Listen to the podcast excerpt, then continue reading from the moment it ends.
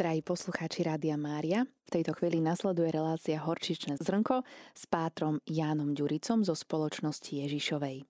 Počas týchto adventných dní spoločne s pátrom rozoberáme kajúce žálmy. Dnes to bude žálm 130 a my si ho v tejto chvíli vypočujeme.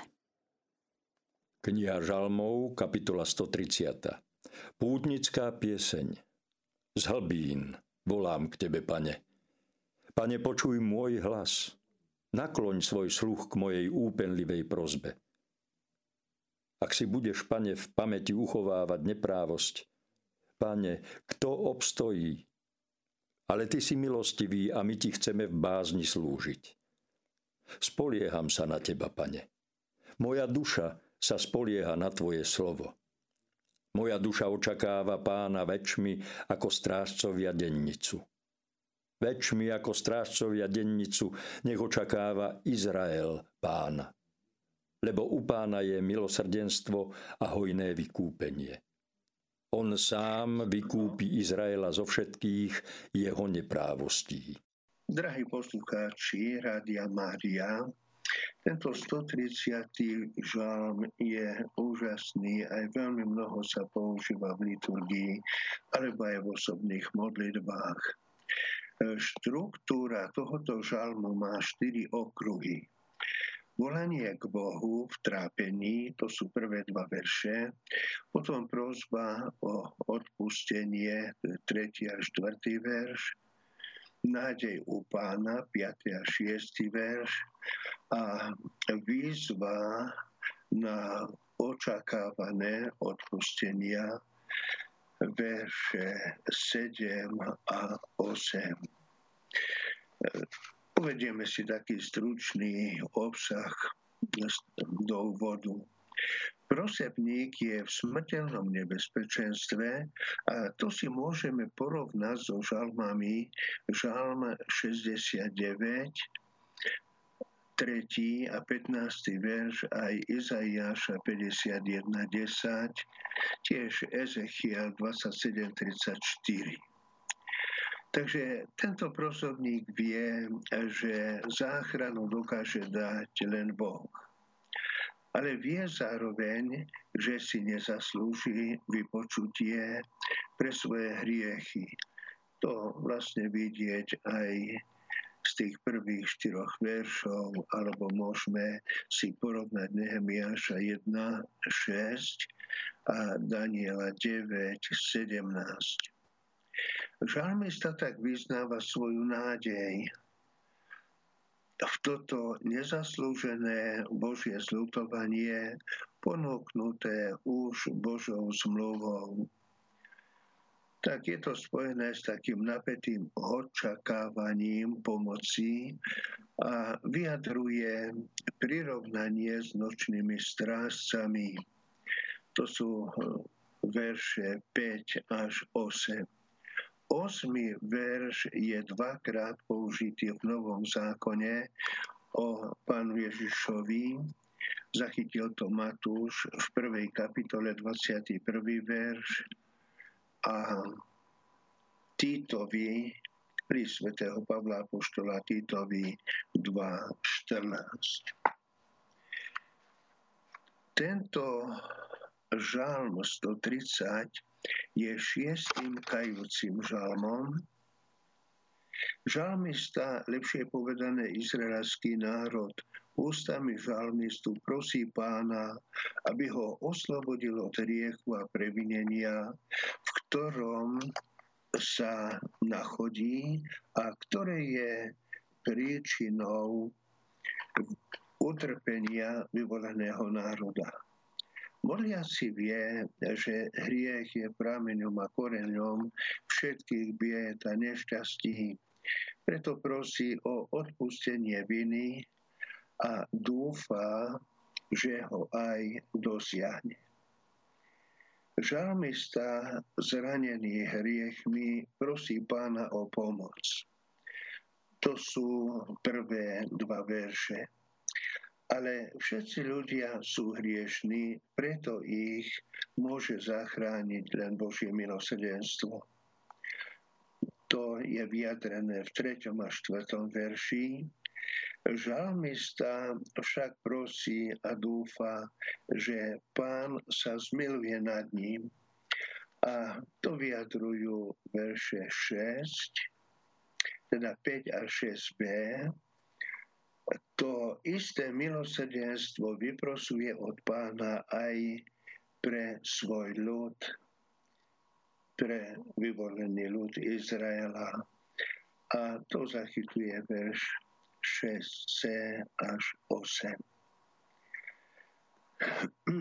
My si teraz urobíme taký, taký prehľad, alebo teda vysvetlenie k týmto žalmom.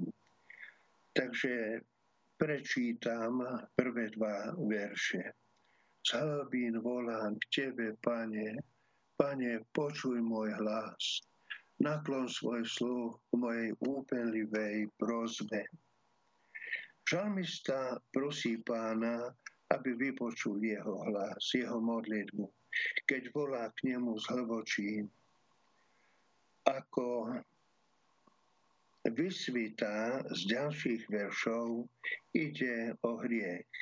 Hriechy sú tou hlbočinou, ktorých sa žalmista topí nevie si sám pomôcť, preto sa obracia tam, kde môže, že volá s vrúcnou modlitbou k pánovi, aby mu pomohol.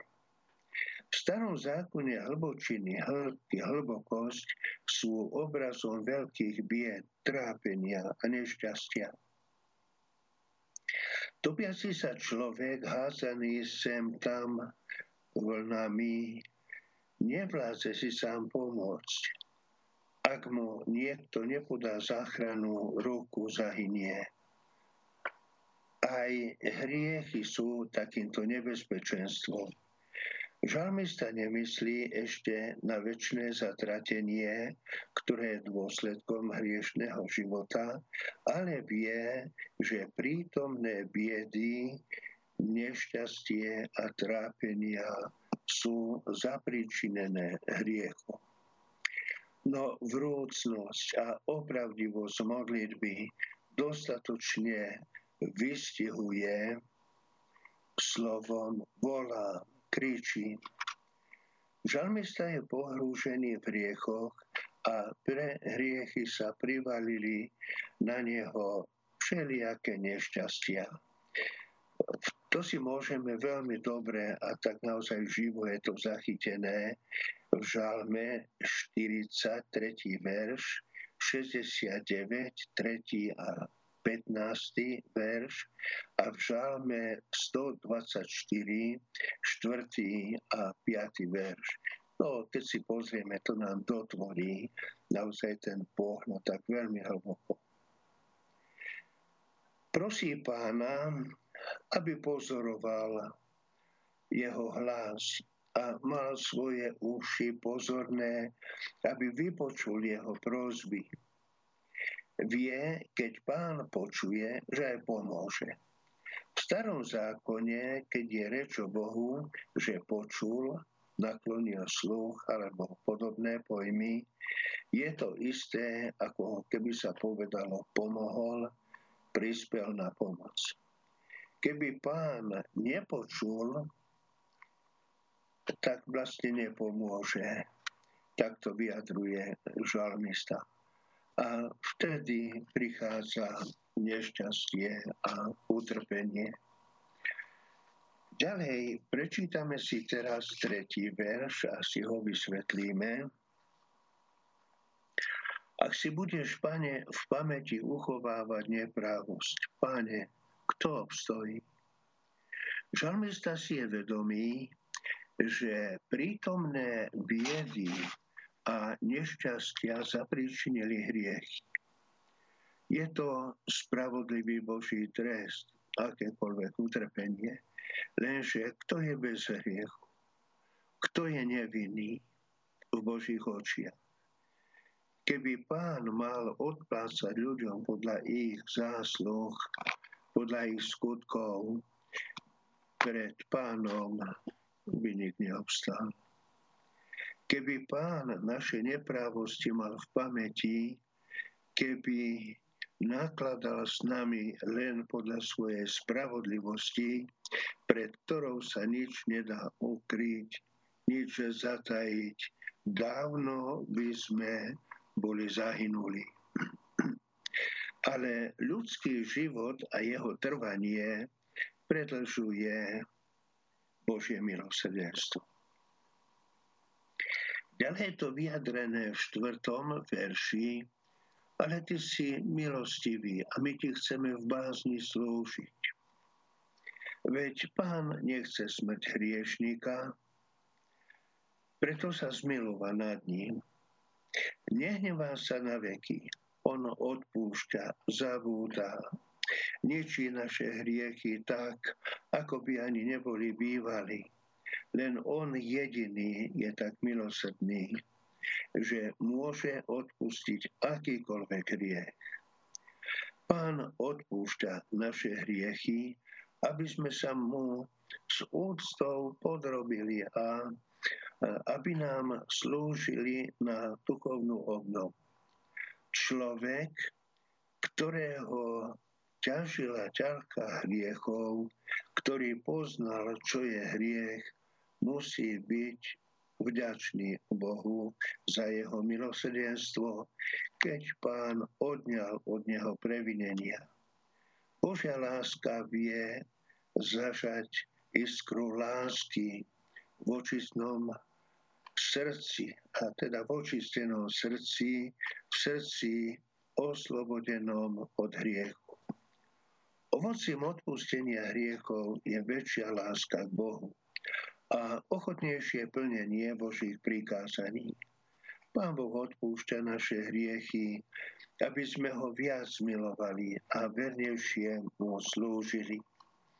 A to vyjadrujú aj tie verše 5 a 6. Spolieham sa na Teba, Pane. Moja duša sa spolieha na Tvoje slovo.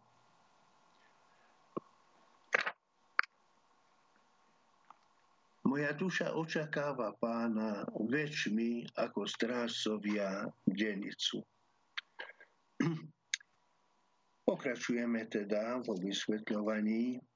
Pán prislúbil, že tým, ktorí sa navrátia k nemu z hriešnej cesty a robia pokánie, získajú odpustenie. A to si už môžeme pozrieť v knihe Leviticus 26, 40 a nasledujúce verše, alebo Ezechiel 33, 11. Žalmista dúfa, že pán splní svoj prísľub, verí, že pán sa zmiluje a pritom sa opiera o jeho prislúbenie na jeho slovo. Čaká na Božie zmilovanie, netrpezlivo čaká, kedy nadíde čas Božieho milosedenstva. Očakáva Božie milosedenstvo ako strážcovia ústatí od nočného bdenia. Očakávajú brieždenie, aby po nočnej únave mohli ísť na krátky odpočinok. No a teraz si prečítame ďalší verš, ten 6c až 8. Väčšmi ako strážcovia dienicu nech očakáva Izrael pána, lebo u pána je milosedenstvo a hojné vykúpenie. On sám vykúpi Izraela zo všetkých jeho neprávostí. Nie len žalmista, ale aj celý izraelský národ, trpiaci pre svoje viny, v babylonskom zajatí, očakáva Božie zľutovanie, očakáva ho možno netrpezlivo, ale s dôverou. Lebo ako nočný strážca sa dočká prvých ranných lúčov, takisto aj Izrael sa dočká dňa, keď sa po prestátých dňoch utrpenia bude môcť tešiť z Božieho milosrdenstva. Vyslobodenie a záchrana častných bied a trápení budú Izraelovi znakom, že pán mu odpustil aj previnenia, teda na ktoré potreboval Božie milosrdenstvo. Keď, keď sa pán prestane hnevať, keď odpustí hriech, odiali aj nešťastie, ktoré ho ťažilo. Boh sa zmiluje, odpustí, lebo pri pánovi je milosedenstvo. Božie milosedenstvo je veľké, je nekonečné, ako je sám pán nekonečný. A pán sa aj často zľutúva a dejiny vyvoleného národa sú tomu najlepším dôkazom. Hojné vykúpenie u neho. Pán je vždy ochotný zmilovať sa, pomôcť, vyslobodiť. Národ pre svoje hriechy je ako v zajatí a porobe najrozličnejších bied. Keď ho pán oslobodí od viny, keď mu odpustí, odvráti od svojho ľudu aj následky hriechov, všetko nešťastie a trápenie. Žalmista končí presvedčením, že pán sa smiluje a svojmu ľudu odpustí všetky previnenia. Odiali od neho zaslúžený trest, prestanú spravodlivé údery Božieho hnevu, a pán Izraela vykúpi zo všetkých jeho nešlachetností. Žalmista isto myslí na mesiáske prísľuby, keď národ očistený od svojich previnení nájde opäť milosrdenstvo u pána, keď sa ľudská slabosť a malichernosť zásluhou jednorodeného Božieho syna vykúpia z nepravosti. To si môžeme porovnať s listom Efezanom, 1. kapitola, 7. verš, alebo aj prorocké prísľubenia, ktoré tiež naznačujú vyslobodenie zo zajatia, z babylonského zajatia. Šťastky predpovedajú mesiánsku spásu. Takže môžeme si to porovnať u proroka Jeremiáša 3. kapitola 21. verš a nasledujúce, tiež Ezechiela 11, 17 až 20 a proroka Ozeáša 2. kapitola 17. verš. Drahí poslucháči Rádia Mária, e, teraz si urobíme takú meditáciu o tomto žalme, ako to aj tak konkrétnejšie v našom živote môžeme vnímať. Poznáme moderný problém, že kam s odpadkami. Denne sa zoberie v malej obci tona prázdnych plechoviek, od konzerv, fliaž, krávy, z novín, rozbitého porcelánu a iné. V mestách sú to stovky tón. A k odvozu je potrebné veľké organizovanie. Ešte väčší je problém s odpadkami z chemických tovární a naviac atomových elektrární ktorých jedovatý rozpad trvá s nebezpečným žiaraním aj stovky rokov. Sme si vedomí, že existujú ešte nebezpečnejšie odpadky eh, s rovnakou otázkou, kam s tým. Niekto sa napríklad nájde v takom nebezpečenstve, že prestane veriť v Boha, či mladý, alebo niekedy aj starší. Alebo niekto sa dopustí cudzolostva. Jeho priatelia možno povedia, že to bolo v danej situácii psychologicky pochopiteľné. Ale vynik sám, ak nie vnútorne skazený, vie, že to bol neporiadok, nespravodlivosť proti Bohu, alebo proti manželskému partnerovi.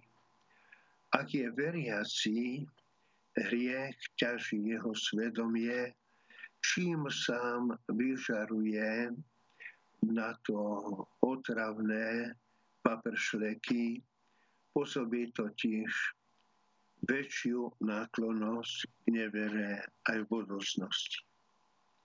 Nemusí to byť však len nevera. Môže to byť napríklad aj rastúca bezohľadnosť či kozumná vášeň a odtiaľ postupné otupovanie pre duchovné hodnoty, pre ochotu k rozhovoru, k odpusteniu, k dobročinnosti, pre modlitbu a pre duchovný život. V našom okolí sa kopia celé hory týchto odpadkov a berú nám pohľad na najlepšie dary stvorenia, totiž na človeka a konečne aj na Boha. Alebo to má byť ešte prvoradejšie pamätať na Pána Boha, jeho dať na prvé miesto. Kam s týmto hnojom, s opravdivou vinou? Básnik, poeta 130. žalmu cítil túto ťaživú starosť vo svojom vlastnom živote, pretože upadol svojou vinou do priepasti hriechu ak je človek veriaci, vie, že ho nevyťahne z hriechu žiaden človek. Len všemohúci Boh to dokáže. On dosiahne rukou tak ďaleko, má neobmedzenú silu a dokáže urobiť aj z viny šťastnú vinu. Svetý Tomáš Akvinský to tak nazval, že Felix Kulpa. A my to aj poznáme z veľkonočného chválospevu Exultet.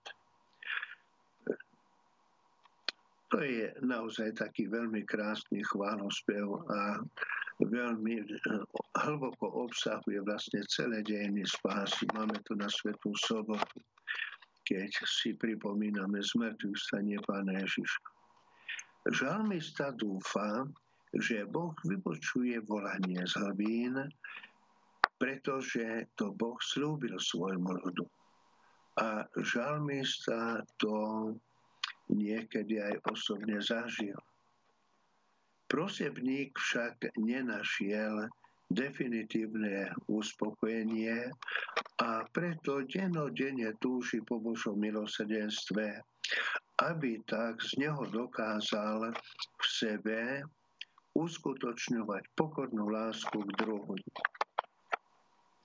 Tento žalm bol aj obľúbeným, alebo možno povedať, že najobľúbenejším žalmom Lutera, ktorý zažil hĺbku svojej viny a vsadil možno ako málo ktorý kresťan svoju nádej do Božieho milosrdenstva.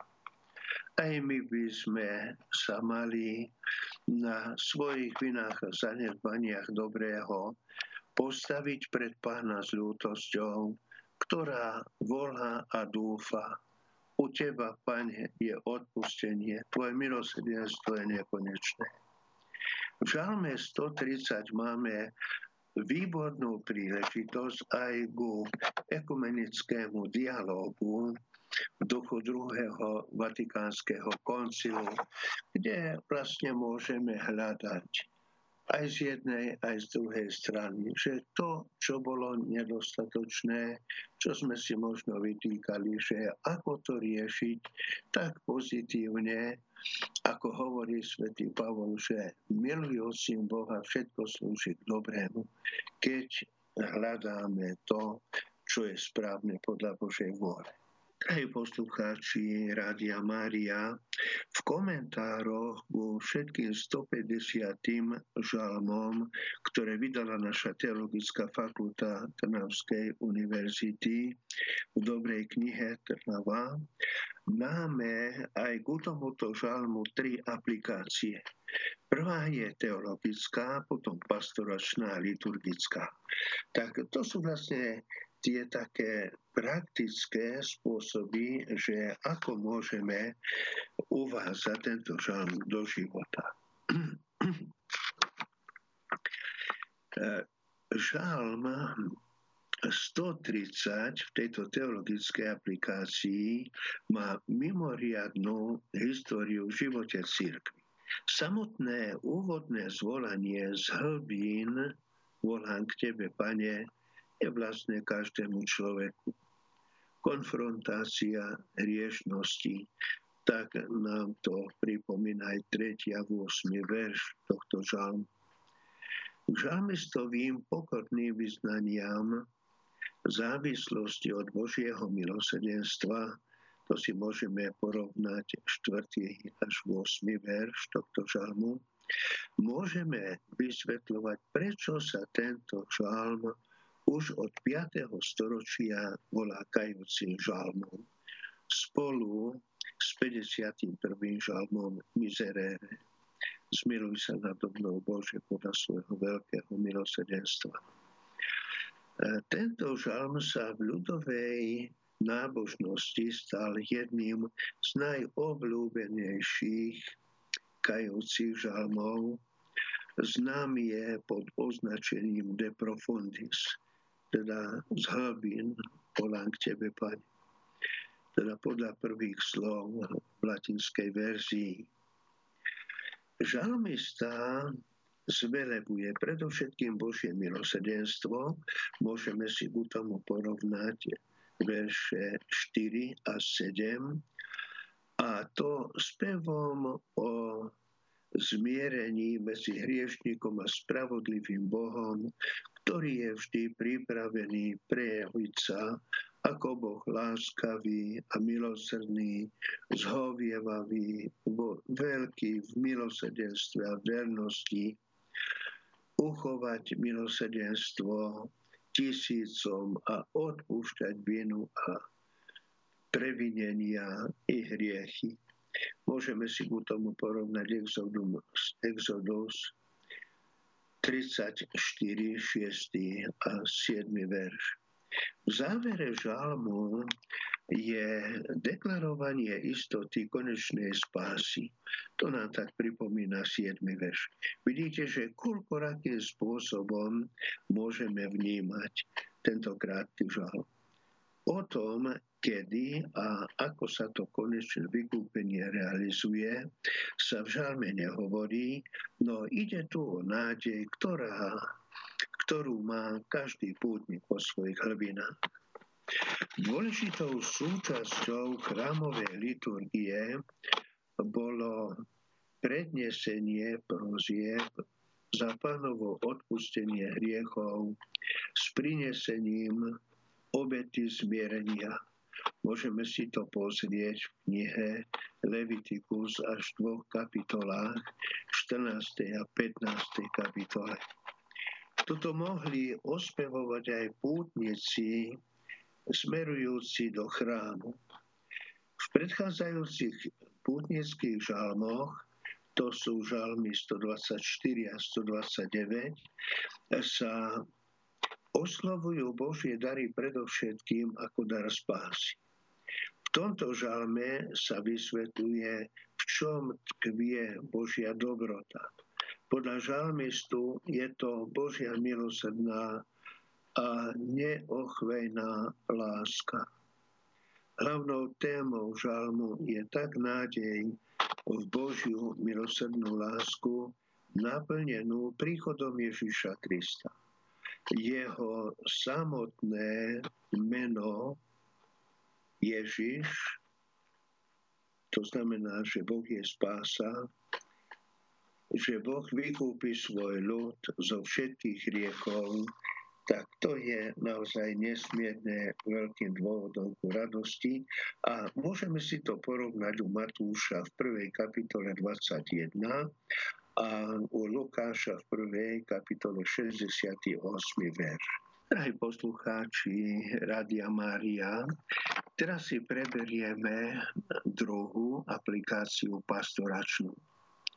Modlitba žalmu de profundis, teda slavočín, pre mnohých, ktorí sa nachádzajú v náročných životných situáciách, poskytuje niečo ako ohnisko prijatia a domova. Ide o modlitbu, v ktorej silne re- rezonuje ľudská skúsenosť, vrátanie skúsenosti Ježišovho utrpenia a smrti s presvedčením, že Boh je neustále prítomný v hlbinách človeka, alebo je aspoň na dosah. Modlitba Žalmu 130 reflektuje, teda berie do úvahy volanie mnohých volaní Izraela z egyptského otroctva alebo z exilového zajatia.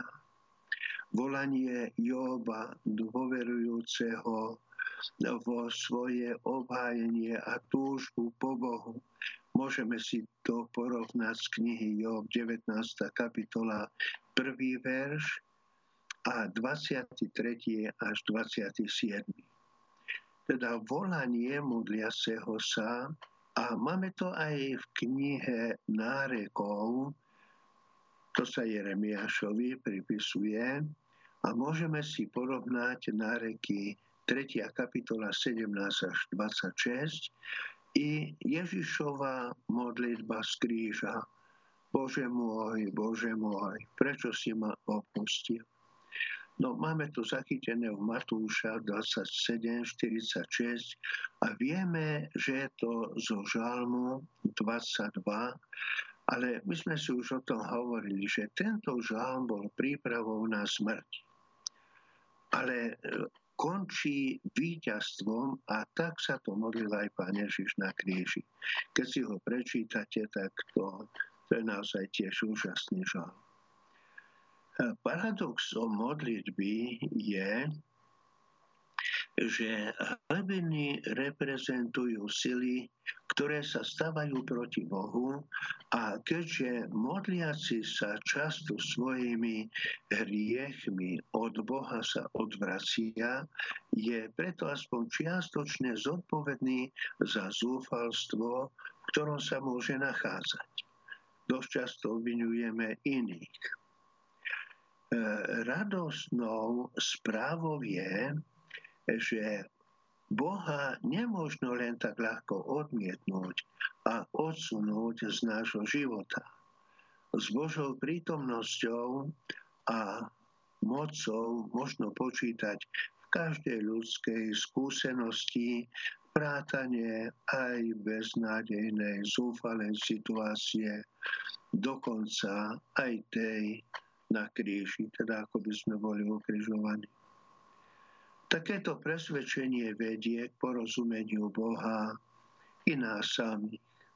Boh je podľa toho subjektom, ktorý odpovedá, spolucíti a je oslovený ľudským volaním z hlby. Boh sa otvára pre vzťah s hriešným ľudstvom Božia zvrchovanosť nie je prejavom šírej moci, ale sily angažovanej lásky. Pre nás, Boží to znamená, že nemusíme žiť so zničujúcimi účinkami svoje vlastnej hriešnosti. To si môžeme porovnať vo verši tohto žalmu 3 a 8. Ale tiež neraz utrpením, ktoré zakúsujeme od iných, keď sa snažíme byť verní a poslušnými. U tomu si môžeme porovnať Žalm 129, 1. a 2. verš. Vernosť Bohu zahrania očakávanie pána. Tie si môžeme porovnať verše 6 a 7. S dôverou, že Božia sila sa dokonale prejavuje v slavosti, svätý Pavol to zachytil v druhom liste Korintianom 12. kapitola 19. verš a toto citujem zo slovenskej ekumenickej Biblie. E, respektíve je možné povedať s Pavlom, keď som slabý, vtedy som silný. To je tiež teda tej ekumenickej e, našej Biblie slovenskej. 2. Korintianom 12, 10. verš.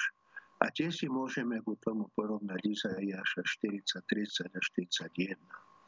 Dôležitou súčasťou našich modlitieb má byť pokora. Augustín na to upozornie, keď sa pýta, keď sa modlíme, hovoríme zvýšok svojej pýchy zo svojej vlastnej vôle alebo z hlbin pokorného a kajúceho srdca. No a tu si môžeme porovnať celý ten 130. žalm, ktorý si preberáme. A pokračuje Augustín, kto sa ponižuje, bude povýšený. Môžeme si porovnať Lukáš 18, 9 a 14. Pokora je základom modlitby, len ak si v pokore priznáme, že nevieme ako a za čo sa máme modliť, Rimanom 8.26, sme pripravení slobodnejšie prijať dar modlitby. Človek je žobrajúcim bedárom pred Bohom. Toto je ináč zaujímavý citát z katechizmu katolíckej cirkvi 2559. Teda ten bod, hej, takéto číslo. Žalm 130 je aj výzvou na dobrú spoveď s cieľom výjsť z temnej priepasti hriechu, z hlbín hriechu a vystúpiť k žiarivému horizontu Boha, kde vládne milosrdenstvo a hojné vykúpenie.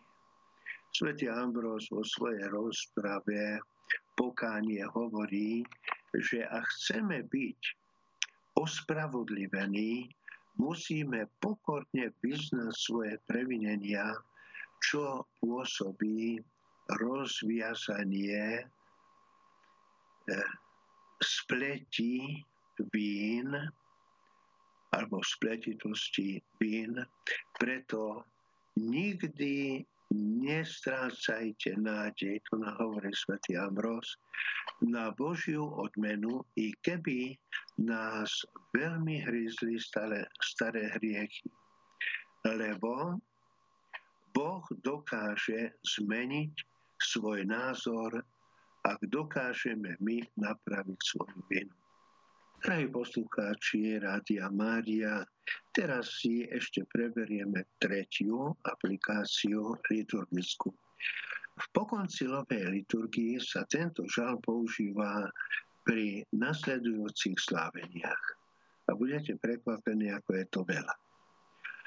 Ako druhý žalm v druhých večerných chválach slávnosti narodenia pána.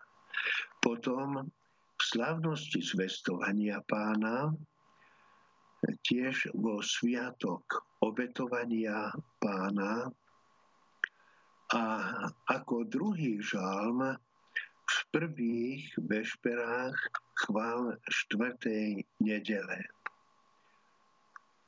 To je ako cez rok. Potom ďalej používa sa ako druhý žalm kompletória, modlitby pred spaním, tiež v stredu. Ja teraz, keď som sa modlil kompletórium, tak e, som si to tak pozornejšie e, prečítal, alebo teda pomodlil sa. No potom ďalej používa sa ako druhý žalm v druhých večerných chválach oficia za zosnulých. Vo verši 7 BC, že u pána je milosrdenstvo a hojné vykúpenie, je antifónou 5. pôstnej nedele v roku A. Antifóna so žalmom je vsadená do myšlienky oživenia tela duchom. To je veľmi hlboká myšlienka. Duša je životom tela, to si tak treba uvedomiť, aby bola v milosti posvedcujúcej, tak vtedy je ten život krajší a ľahší.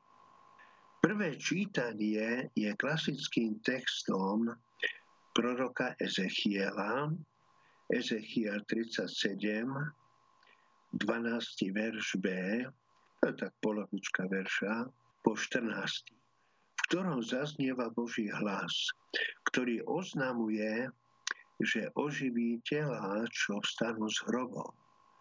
V tomto zmysle ide o proroctvo o židovskom národe. Žalm nadvezuje na toto čítanie, kde zaznieva spolahnutie sa na pána, ktorý modliacemu sa vždy pomôže. V druhom čítaní Rimanom 8, verše 8 až 11, svätý Pavol poukazuje na oživenie Kristovho tela Božím duchom. To si môžeme pozrieť v Evangeliu svätého Jána, 11. kapitola, 1. až 15. verš. Opisuje vzkriesenie Lazara, kde sa prejavil Kristov Boží duch keď ho vzkriesil mŕtvého takého, ktorý sa už rozkladal. Tiež je antifónou 10. nedele v roku B. Ďalej, antifóna so žalmom je doplnením prvého čítania Genesis 3. kapitola 9 až 15, v ktorom je opísaný prvotný Adamov hriech a jeho ukrytie sa v záhrade Éden. Žalm na tomto mieste môžeme chápať aj ako výkriky a prozbu odpustenia Adamovi, v tomto prípade poslúchajúcemu. Vieme, že neposlušnosť zapričila všetko utrpenie. Tu Adam poslúcha. Je antifónou útorka 27. týždňa prvého feriálneho cyklu a Svetej Omše za odpustenie hriechov ad libitum. Ľubovoľne, hej, teda vybratý text. Antifóna s veršom 1 až 4 7 až 8 nadvezuje na prvé čítanie Jonáša 3. kapitola 1. až 10. verš, v ktorom sa opisuje obrátenie mesta Ninive na základe Jonášovho proroctva, keď všemohúci ustúpil od trestu. Žalm svojim textom doplňa prozbu modliaceho sa a vypočutie pána. Ďalej je antifónou štvrtka 28. týždňa prvého feriálneho cyklu. Antifóna s veršom 1 a 6 nadvezuje na prvé čítanie Rimanom 3. kapitola 12. až 20. verš a v ktorom Pavol poukazuje na rozdiel medzi Bohom zákona a Bohom milosti. Žalm poukazuje na hriešnika, ktorý prosí o odpustenie a milosť. Tiež je antifónou so žalmom Svetej Homša za zosnulých ad libitum, teda tam sú viaceré variácie, kde si možno vybrať. Kde v prvom čítaní zjavenia 14. kapitola 13. verš Jan hovorí, blahoslavení sú mŕtvi, čo umierajú v pánovi. Ďalej je antifónov so žalmom, ktoré môžu byť použité ad libitum vo svetých homšiach za zmierenie. Tento žalm je typickým žalmom pohrebných obradov v rímsko-katolíckej církvi. Používa sa tiež pri modlitbe na telom uloženým do rakvy, pri typickom pohrebnom obrade, pri vybratých biblických pohrebných textoch. Verše 3 a 4 vyratúvajú vstupnú antifónu na 28. nedelu cezročného obdobia. Verš 7 vytvára antifónu na sveté príjmanie 20. nedele cezročného obdobia a táto antifóna má takisto v rímskom mysali označenie ako 129. žalm. No, takže ako vidíte, tu máme také presvedčenie, že ako vnímame svetú omšu alebo teda iné obrady, pohreb napríklad, ktorý je prechodom do nebeského príbytku. Takže teraz na záver si ešte raz vypočujeme tento žalm, aby sme si zhrnuli to, čo sme počuli. Kniha žalmov, kapitola 130. Pútnická pieseň. Z hlbín volám k Tebe, Pane. Pane, počuj môj hlas. Nakloň svoj sluch k mojej úpenlivej prozbe. Ak si budeš, Pane, v pamäti uchovávať neprávosť, Pane, kto obstojí? Ale Ty si milostivý a my Ti chceme v bázni slúžiť. Spolieham sa na Teba, Pane. Moja duša sa spolieha na Tvoje slovo. Moja duša očakáva pána väčšmi ako strážcovia dennicu. Väčšmi ako strážcovia dennicu nech očakáva Izrael pána. Lebo u pána je milosrdenstvo a hojné vykúpenie. On sám vykúpi Izraela zo všetkých jeho neprávostí.